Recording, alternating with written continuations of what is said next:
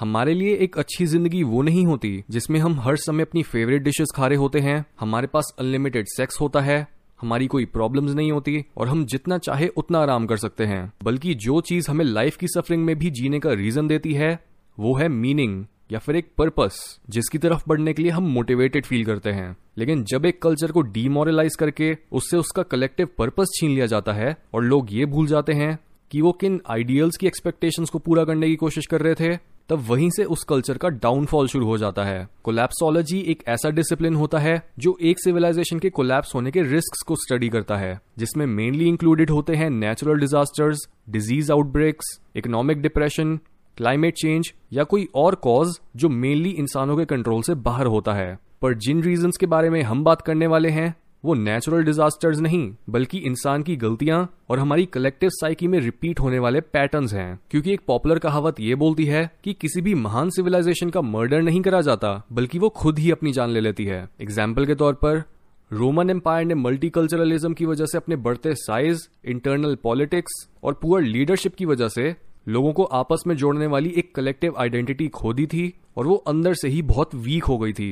Past की almost सारी ही civilisation किसी न किसी तरह के कोलैप से गुजरी है, जिनमें से कई सिविलाइजेशन बच भी गई, जैसे चाइनीज़ इजिप्शियन और इवन इंडियन जिसे फॉरेन इन्वेडर्स ने रिसोर्सेज के लिए बहुत ज़्यादा डिप्राइव कर दिया था। लेकिन दूसरी तरफ़, ज़्यादातर सिविलाइजेशन इतनी लकी नहीं होती और वो कोलैप्स होने के बाद फ्यूचर जनरेशन के लिए बस एक टूरिस्ट प्लेस बनकर रह जाती हैं। नाउ अगर हम उन मेन रीजंस को लिस्ट करें, जो एक सिविलाइजेशन या सोसाइटी को धीरे धीरे खत्म कर देते हैं तो ऐसे दो मेन रीजंस होते हैं। नंबर वन सेक्सुअल लिबरेशन अपनी बुक सेक्स एंड कल्चर में social anthropologist J D Unwin ने अपनी एक रिसर्च के बारे में लिखा है, जिसमें उन्होंने पिछले 5000 सालों में आए और गए 86 डिफरेंट कल्चर्स को स्टडी करा। अनविन ये देखना चाहते थे कि एक सिविलाइजेशन में ऐसे कौन से फैक्टर्स होते हैं, जो उसकी फ्लरिशिंग या उसके कोलैप्स के चांसेस को प्रिडिक्ट करते हैं। उन्होंने हर कल्चर के आर्ट, आर्किटेक्चर, लोगों की खुशी, engineering, literature, agriculture, economic success और ऐसे ही कई दूसरे फैक्टर्स को सक्सेस के मैट्रिक की तरह यूज़ करा। इस बेसिस पर उन्होंने हर कल्चर को रैंक करना शुरू करा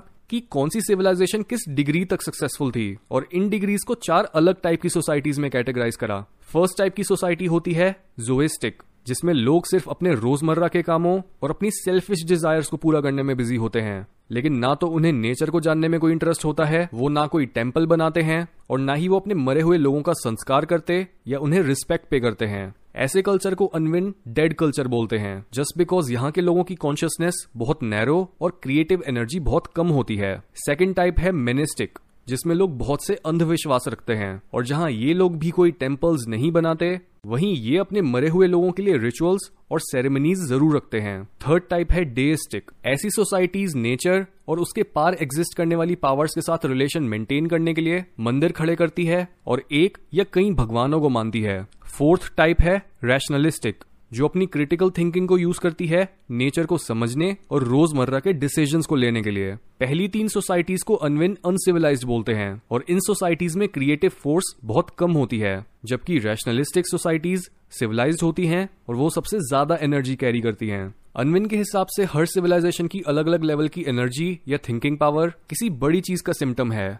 और इस सिम्टम का कॉज उन्हें मिला इन कल्चर्स के सेक्स को लेकर एटीट्यूड में। स्पेसिफिकली ये कल्चर्स प्री नेपचुअल और पोस्ट नेपचुअल सेक्स को किस तरह से ट्रीट करते हैं? यानी एक मेल और फीमेल शादी से पहले एक दूसरे से किस तरह से इंटरेक्ट करते हैं और शादी के बाद कैसे? और उन्होंने ऑब्ज़र्व करा कि कोई भी कल्चर शादी से पहले सेक्स को तीन तरह से ट्रीट कर सकता है। Number one complete sexual freedom यानी मैरिज से पहले सेक्स पर कोई रिस्ट्रेंट्स ना होना। नंबर टू इरेगुलर और ओकेजनल रिस्ट्रेंट यानी कल्चर में कोई ऐसे रूल्स हैं जिसमें कभी कभी लोगों को एब्सटिनेंट होने को बोला जाता है। नंबर थ्री स्ट्रिक्ट चैस्टिटी जिसमें एक कल्चर के लोग अपनी शादी से पहले किसी भी तरह की सेक्सुअल एक्टिविटी में इन्वॉल्व नहीं होते। और सिमिलरली शादी के बाद भी सेक्स के टुवर्ड्स एटीट्यूड को फ्री या फिर स्ट्रिक्ट जैसी कैटेगरीज में डाला गया। और रिज़ल्ट में पता लगा कि जिस भी कल्चर में शादी से पहले या उसके बाद सेक्सुअल कंस्ट्रेंट्स हाई थे, वो ज़्यादा सक्सेसफुल थे।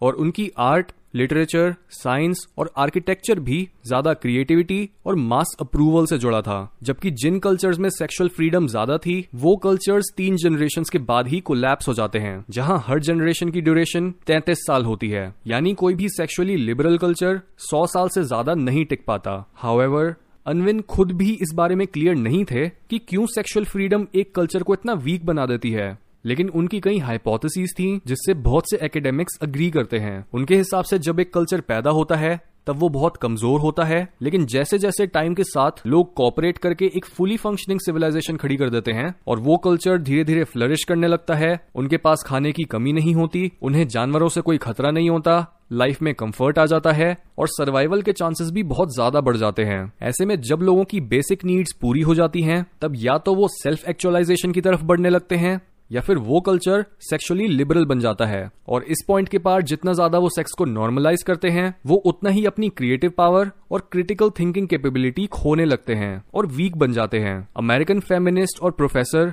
कैमिल पैलिया अपनी बुक सेक्सुअल परसोनाए में बोलती हैं कि सेक्सुअल फ्रीडम और इसके साथ साथ gender fluidity gender issues homosexuality और ट्रांसजेंडरिज्म एक कल्चर के लेट स्टेजेस में आते हैं। और ये फिनोमिना एक साइन होता है कि एक कल्चर कोलैप्स होने वाला है। इस टाइम पर यंग लोग हिस्टोरिकली इलिटरेट होते हैं और वो खुद के कल्चर को ही खत्म करने लगते हैं। एकदम से एक सिविलाइजेशन जो अपनी पीक पर थी, वो अपने ही वेट के नीचे दबने लगती है। कोलैप्स बहुत तेज़ी से होता है और एक कल्चर की ग्रेटनेस ऐसे समय पर कोई इम्यूनिटी प्रोवाइड नहीं करती। इवन रोमन एम्पायर भी 4.4 मिलियन स्क्वायर किलोमीटर बड़ी थी, लेकिन सिर्फ़ चार से पाँच सालों के अंदर वो सिर्फ़ टू मिलियन रह गई। और धीरे धीरे रोमन एम्पायर गायब ही हो गई। कैमिल इंटरेस्टेड थी एंड्रोजनी को स्टडी करने में और हिस्ट्री को अच्छे से एक्सप्लोर करने के बाद वो भी इसी कंक्लूजन पर आई कि सेक्सुअल मैटर्स डायरेक्टली एक कल्चर को वीक बनाने के कॉज होते हैं। और जिस तरह से पास्ट में ये ट्रेंड हर कल्चर के लेट फेजेस में बड़ा हुआ दिखाई दिया था, उनकी आर्ट उनकी कहानियों, उनकी फिलोसफीज उनकी पॉलिटिक्स और उनके बिलीव्स में वैसे ही कैमिल बोलती हैं।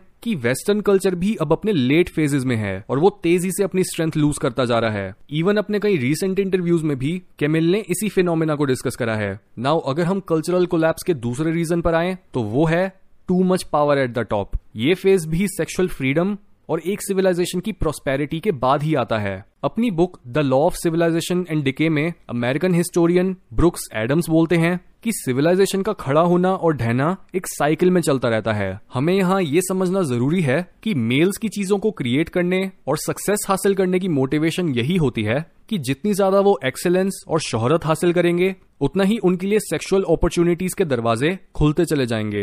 रिप्रोडक्शन की कॉस्ट ज़्यादा होने की वजह से फीमेल्स चूजियर सेक्स होती हैं, जिस वजह से ऑलमोस्ट हमेशा ही मेल्स को फीमेल्स के पीछे भागना पड़ता है। ना कि इसका ऑपोजिट यानी मेल्स की सबसे बेसिक मोटिवेशन चाहे ये उन्हें कॉन्शियसली डायरेक्ट कर रही हो या अनकॉन्शियसली वो ब्यूटीफुल फीमेल्स और एक फैमिली क्रिएट करना ही होती है। लेकिन जब एक कल्चर सेक्स के ऊपर से सारे कंस्ट्रेंट्स खोल देता है और मेल्स को बिना किसी रीजन और बिना कुछ अचीव करे ही सेक्स मिलने लग जाता है, तब उनके पास सिविलाइजेशन को बिल्ड करने और ग्रेटनेस हासिल करने की ड्राइव और एनर्जी बचती नहीं है। जहाँ पहले हायर सोशल पोजिशन में वो लोग होते थे, जो वहाँ रहना डिजर्व करते थे वहीं ऐसी डीजेनरेट सोसाइटी में जहाँ अच्छे लोग डीमोटिवेटेड होते हैं तब पावरफुल पोजीशंस की तरफ़ सिर्फ़ करप्ट लोग ही भागते हैं, जिन्हें कभी भी ग्रेटनेस नहीं, बल्कि बस पावर चाहिए थी। जब ज़्यादातर लोग अपनी ही सेक्सुअल नेचर में इतना ज़्यादा इन्वॉल्व होते हैं और वो प्रोमिस्कुअस होते हैं, तब वो सिविलाइजेशन मेंटेनेंस आर्ट को ब्यूटीफुल बनाने और एडवांसमेंट में लगने वाली एनर्जी स्पेंड करना अफोर्ड कर ही नहीं सकते, क्योंकि वो खुद ही अंदर से डिप्लीटेड होते हैं। ऐसे में करप्ट लोग क्रिटिकल थिंकिंग लैक करने वाले लोगों को बेवकूफ़ बनाकर पावरफुल पोजिशन हासिल कर लेते हैं।